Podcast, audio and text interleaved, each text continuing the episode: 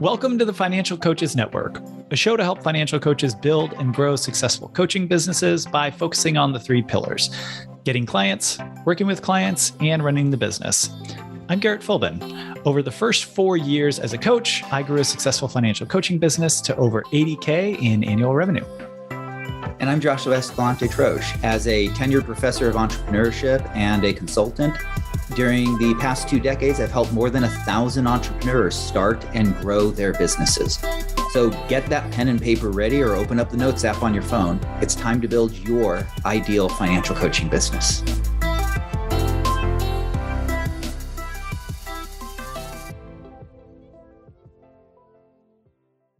Welcome back to another edition of FCN's podcast. Uh, Emily, what are we talking about today?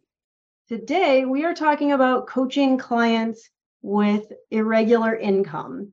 And that covers a wide range of people, whether it's people who work on commission and so get huge payouts one month and don't another month, whether that's people in, for example, the restaurant world who get tips. And so day to day could be high low, whether that's people who are paid in cash, whether that's construction workers who maybe have hot seasons and cold seasons where both both literally physically with the weather where it's hot and cold and then also um, financially where they get paid when they've got jobs then maybe in the winter they're not working as much all of that.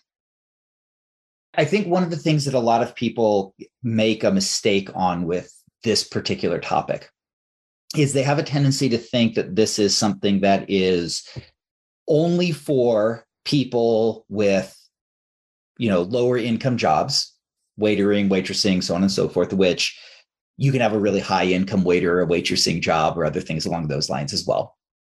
Uh, it's not uncommon at really nice restaurants for them to be close to six figures or above. um, yeah. Similarly. Um, but these swings can be a lot bigger than people realize. Right. So um, there are, I, I have, um, there are people who have swings that are as large as um, you know a million two million three million dollars. Wow. Uh, one year they might be looking at a hundred thousand and another year they might be looking at a two million dollar income. Um, this is very common for business owners depending on what's going on with regards to their business. Uh, but it can be all sorts of different uh, environments, right? It can be all sorts of different uh, reasons why this can happen. So, you know, one of the things to keep in mind is we can't just simply say, you know, oh, well, this is something that should be easily fixable based on X, Y, or Z, right? Um, the swings can be quite dramatic, and the income can also vary very greatly based on its taxation, right? The, the method of taxation and that can have some additional complications associated as well. Um, obviously, we're not going to go into tax uh, planning related to this, but I think it is important to consider how that type of variable income, especially with really large swings, would have really, really significant could have really, really significant on uh, as, impacts on other aspects of their finances, um, including their retirement plan. Right, and we can talk about this a little bit, but you know, save 10% of your income if someone has really, really big swings, especially from year to year, can actually be really, really bad advice. right. Same, uh, if you if you're if the swings are as big as you were saying from 100,000 to 2 million, 10% of your 100,000 is probably going to be better served sort of maintaining baseline spending. And when you're making 2 million, you can probably put a heck of a lot more than 10% away for very yeah, you can't put 10% away into a retirement account, but you can definitely put more in. Um, and, and, so there's going to be tax implications. There, there's going to be insurance uh, impacts, uh, and not just you know life insurance, but disability insurance. You know, a lot of different factors. Um, and so it's important to realize when you see really big swings, anytime something gets extreme, it probably means that you're going to need to refer the client or tell the client you need to be talking to. Here's a laundry list of people. and right. what is that laundry list? Obviously, somebody to work with taxes, CPA, a good financial planner. I, what I will say is with taxes, you're going to need generally two people. One is a CPA, and the other is a good financial planner that deals with this type of stuff. That makes sense. Um, CPAs are historians, financial planners are futurists, and they are very, very different skill sets. So, so I would guess that most of us financial coaches are not going to be working with people whose income swings are quite that dramatic. Probably not necessarily, but probably yeah. most of us. It's not going to be that wide. What I would say is most clients are going to not have that type of swing, right? Okay, that's fair. Um, I, I, I want to be very careful about suggesting that most coaches would not necessarily have that. Uh, for example, um, you know, if a if you're dealing with or working with people in the construction industry, I think that construction industry employees are likely to be within the sweet spot of a pretty significant number of coaches, right? Fair. Yeah. Um, it's very common for construction industry employees to have huge swings in income, not 100,000 to 2 million, but definitely, you know, 250, 300,000 dollars one year and $40,000 the next. Right. So, um, you know, the, the, the big swings don't have to be that dramatically big. right? Right. They can be much more um, much more mild, but still have a lot of the same impacts. Because going from forty thousand to three hundred thousand, you're going to have a lot of the same retirement planning and tax planning and other thing other issues being incorporated in. Yeah. So when taking it from because obviously the vast majority of financial coaches do not do or should not do at least taxes and investment planning because most of us are not licensed to do so. Some people are, most of us are not. So, when looking at the cash flow management side of that, the month to month side of that, what are some of the best strategies? And before you get into that, uh, we did have a question submitted from Stephen who said, This is what I do. I'd love feedback on that. So, what, well, I guess, do you want to get into it or should I bring up what he said he does and then we'll get into more there? Let's get into it and then we'll look okay. at Stephen's to see how much parallel there is, and then we'll come back. Sounds good. Um, so first off is what I would say is the more extreme the scenario, you you mentioned, you know, some people do do taxes. Um, the more extreme the scenario, the more you should be concerned over whether or not your skill set is sufficient. right. Right. Um, and that, and that's not to say that financial coaches can't be really good at taxes. It's just that the more extreme things are, the more specialization is required. I was just kind of talking about that with a client earlier today, where they're like, "Yep, we need to get our taxes done so we can figure stuff out." And I was like, "Yep, I pay somebody to do my taxes as well because when my husband and I got married, we were right out of college. We were moving residency from different states, but we went in college to a different state, and we ended up in a different state, and we bought a house. And it's a like, bad, bad thing to try to do by yourself. Like, single person with a W two income and nothing else, you can probably handle that. Past that, like I just want somebody who's read the tax code and understands like yeah. Yeah. Yeah. So let's talk about how to manage uh, with pe- when people have big swings, and a lot of it depends on the nature of the swing, right? Mm-hmm. So you can ask follow up questions to any of these, but if the swings are within the same month, it's pretty easy to manage, right? So we really don't have to worry about that as much. That's kind of like, well, one week I get paid and one week I don't, right? if the swings are within the same year, so maybe some quarters are higher than others, right? Um, then what we need to do is we need to start having structures in place to try and create a more even spread of income, right? Where the income is the same every month. And we have those high months kind of set aside for um, for the period of times when the low months come. we can talk about strategies for doing that, but that's that's not as straightforward as the swings within you know intra month swings, but intra year swings. I think most financial coaches are probably relatively comfortable with. General breakdown of that would be put the income in probably a high yield savings account would be a good place. I wouldn't bother with a high yield savings account, to be honest with you. I suppose it, it dep- probably depends on how wide those swings are and how often. But Yeah. put, put the money in an account, high yield savings account if you want, not if you want, and Yeah. sort of have that baseline amount that you're pulling from there. And then the low months you pull from there, the high months, the low months the balance goes down, the high months the balance goes up, and you try to keep that baseline amount. Exactly. Yeah. And the reason why I wouldn't bother with a high yield savings account is because ultimately convenience is going to be more important than getting an extra one half of 1% on $4,000 that's sitting in an account for a month and A a half. more than a half of a percent right now. I mean, it's like three percent right now, but Well, dep- I, I, depends on the spread, right? So, uh, and I, I'm not saying you shouldn't do. account, Standard checking account versus high yield savings account, it's, but yeah, that account is less important.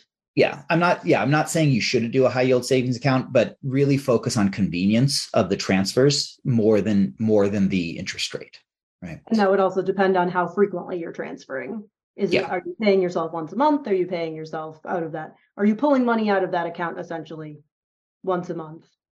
Weekly? But you should only be pulling money out once a month That would be ideal to get to that. because point. you want to replicate a a stable paycheck twice a month at the most, right?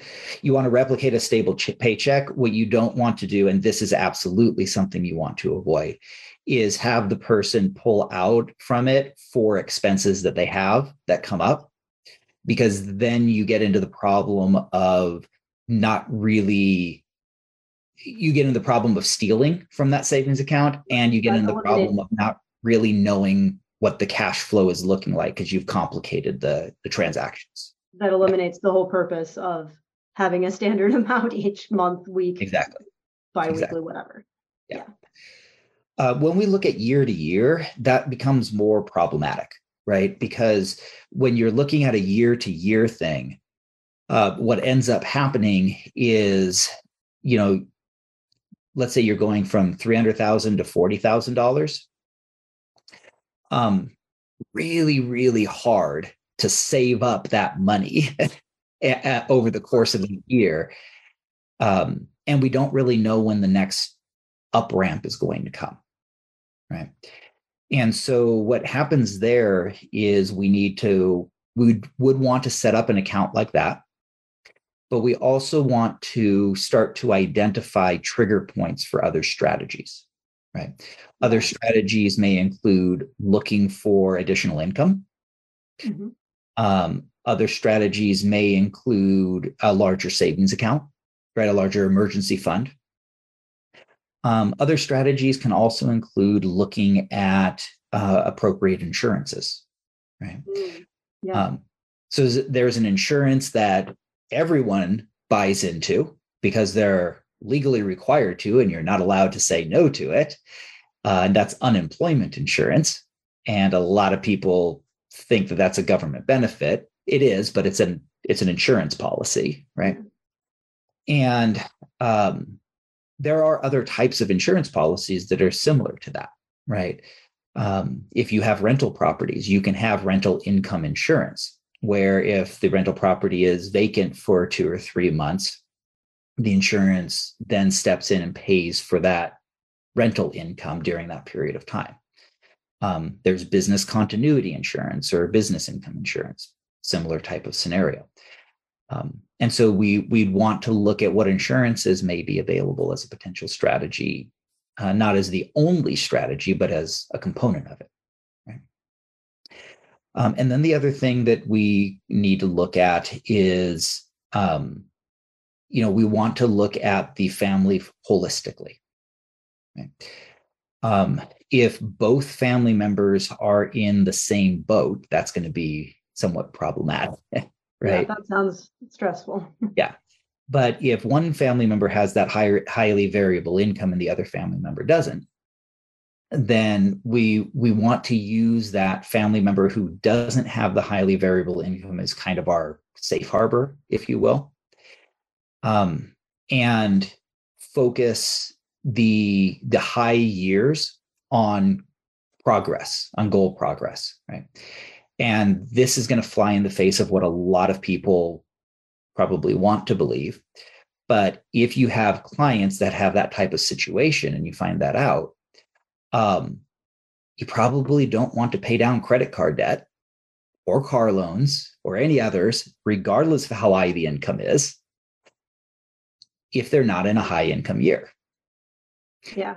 Um, you know, treading water or even going deeper into debt, again, not something people might be comfortable with, but the client going deeper into debt during that period of time, um, especially if, the, if that period of time happens to coincide with when they start working with you, could be the best scenario for that client. And then looking at, you know, treading water being the ideal, and then looking at doing some big movements during the high income years. Yeah, using that, essentially finding that baseline. We need this much.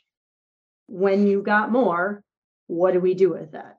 Yeah. How can we use that extra above the baseline to set us up? I mean, kind of same thing as month to month to set us up for the next year, but also to work towards some of those longer term goals that maybe you can't work towards, whether that's debt payoff, whether that's retirement savings, as we were talking about before. Yeah. That kind of thing. And sometimes you have to go backwards. Yeah. It's it, yeah, it's not what you want, but it is the it may be the right thing in that scenario.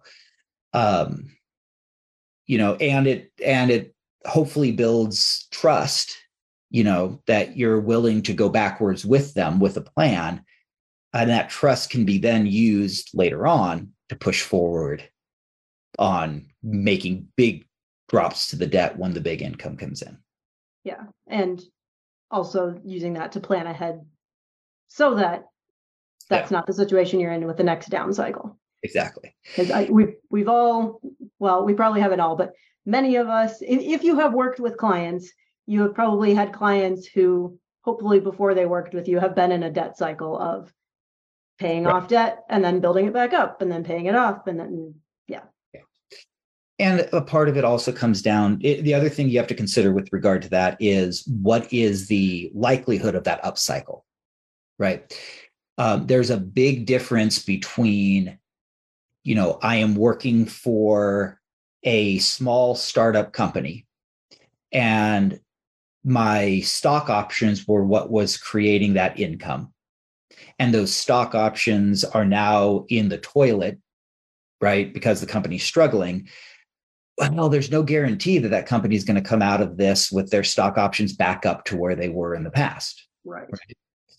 Um, i would argue if the company was google or tesla or, or microsoft or apple right that there's more likelihood that the down cycle is part of a the normal business cycle right? Mm-hmm um, if the person is in the construction industry, right? Construction very much has cyclical ups and downs, and they're pretty well documented historically, right? Um, and so the money coming back may be um, very likely. If they're in an industry where the industry is shrinking dramatically, right? Um, then there's a lot less likely. So, so really looking at what are the circumstances of that individual client if before we go into the treading water idea to make sure that that upcycle is actually going to be coming as opposed to falling into the same trap of, well, I'll just get a bunch of credit cards because I'm going to get a new job next year and that's going to pay me a lot more. It would be nice if you could count on that, wouldn't it? Yeah. So we we really want to evaluate the likelihood of that upcycle. And some upcycles are very confident we can say yes, other upcycles not so much and then treading water becomes it may still be a requirement, but it becomes a bigger problem. So let's circle back to Stephen. Yes. Yeah. So his question was specifically about realtors, but I think applies to pretty much anybody probably in that month to month, quarterly mm-hmm. kind of cycle. And we kind of touched on some of this, but I'm especially curious about his last point here. Anyway, so he said his first step is t- basically talking about, yep, you're on a roller coaster of income. So let's make a roller coaster fund, which is what we talked about, where pull out a certain amount every month. And then prioritize, make prioritize your budget, figuring out what gets paid first, what gets paid second, you know, what what do you have to pay and what do you not have to pay. Um, and then from that also kind of sounds like somewhat similar to that stuff, but have a base budget and then have a normal budget or like have a bare bones budget, but then also have a more comfortable budget to kind of work within those. Yeah, I think that that's all. That's all. Yeah, really, really good. The the big thing that we need to make sure to come to come in right with that is, you know, with realtors, those swings are going to be beyond that, and with a lot of people, right? But since realtors are the ones that he mentioned, and they're mm-hmm. a good example of this, those swings are going to be on going to be beyond that bare bones versus the ideal budget. Yeah. Uh, you know, realtors they make a lot of money during the high selling season, and not a lot of people buying houses in the winter, and so that's a very kind of feast or famine period, right? Annual cycle. Um, but then you also have the challenge of real estate overall goes through larger um, secular cycles, right? Where, where it's multi-year, where they may have really, really good years and then really, really down years. Um, and so we, yes, I think having a bare bones and a this is a nicer budget number is a really good idea. But I would also add to that that you know during those really up years or during those really up times we also need to identify what are the things that we're just not going to include in the budget. Uh, yeah. And actually not include things in the budget, but these are going to be our, you know, our I don't know, Hail Mary passes are, are when we have a lot of money, we're going to make a lot of progress on that. And when we don't have a lot of money, we're going to make zero progress on it. Mm-hmm. Um, or even potentially negative progress on it. Right.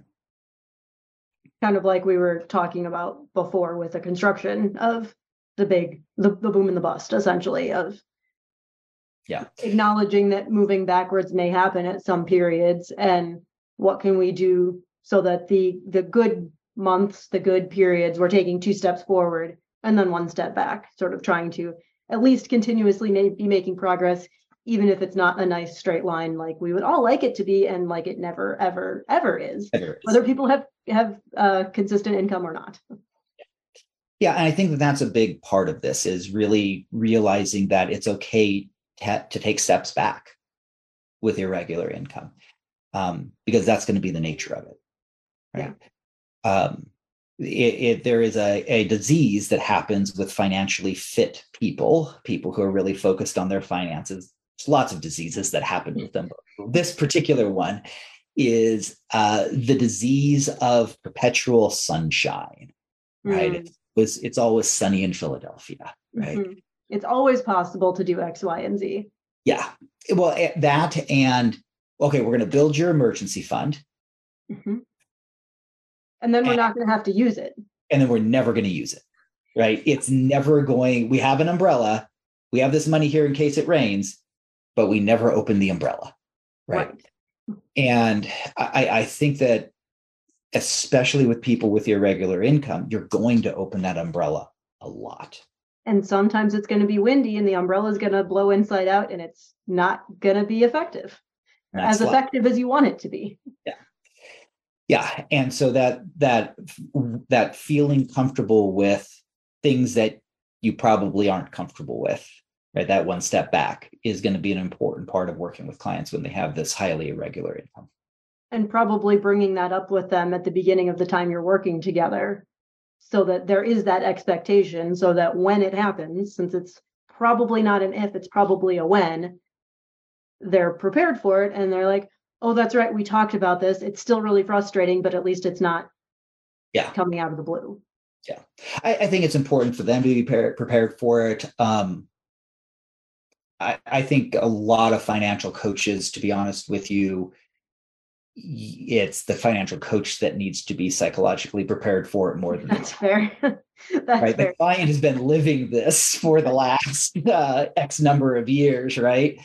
Uh, so to the, them, the ego, the ego, Yeah. the financial coach ego comes out. I'm Mhm. working with the client. Why aren't they doing perfectly? Yeah. And, and I think that that's a bigger issue because the client is used to seeing progress and dropping back, right? So, from their perspective, they're already prepared for it. They just need to feel comfortable that this isn't the end of the world. Right. It's, I, I think it's the financial coach oftentimes that has the biggest issue with that because it's not fitting into that nice, neat little box that we that we like to create. But I Um, like the box. It's a fun box. It's a safe box. We just can't be in it all the time. Yeah. So. Yeah. All right. I think that covers things. I just want to did we wanted to make sure we didn't have any other We had one comment mentioning that remodel contractors are especially hurting right now with the Mhm. housing market slowing down, which 100%. And that hits both construction contractors, et cetera, and the realtors of the housing market impacting things. yeah, I would say anything housing related whatsoever is going to be really really difficult for the time being and you're going if you're getting clients in a housing related environment um treading water be have some expectations that treading water is going to be the best that you're likely going to be able to do until we get through this sort of cycle. And i don't know when the cycle's going to end. It might end next month right? Yeah. um but you know just you know having that expectation that treading water is okay and it's what we're probably going to end up with with certain clients On that depressing note, we'll see you all next week. Yes. Thank you for listening to this episode of the Financial Coaches Network podcast. If you enjoyed it, please subscribe so you'll be the first to know when new episodes are released. Uh, it also helps iTunes and everything else know that you liked it and suggest it to other people. And if you can think of one person, a financial coach or someone aspiring to be, who would connect with what we talked about today, share it with them as well.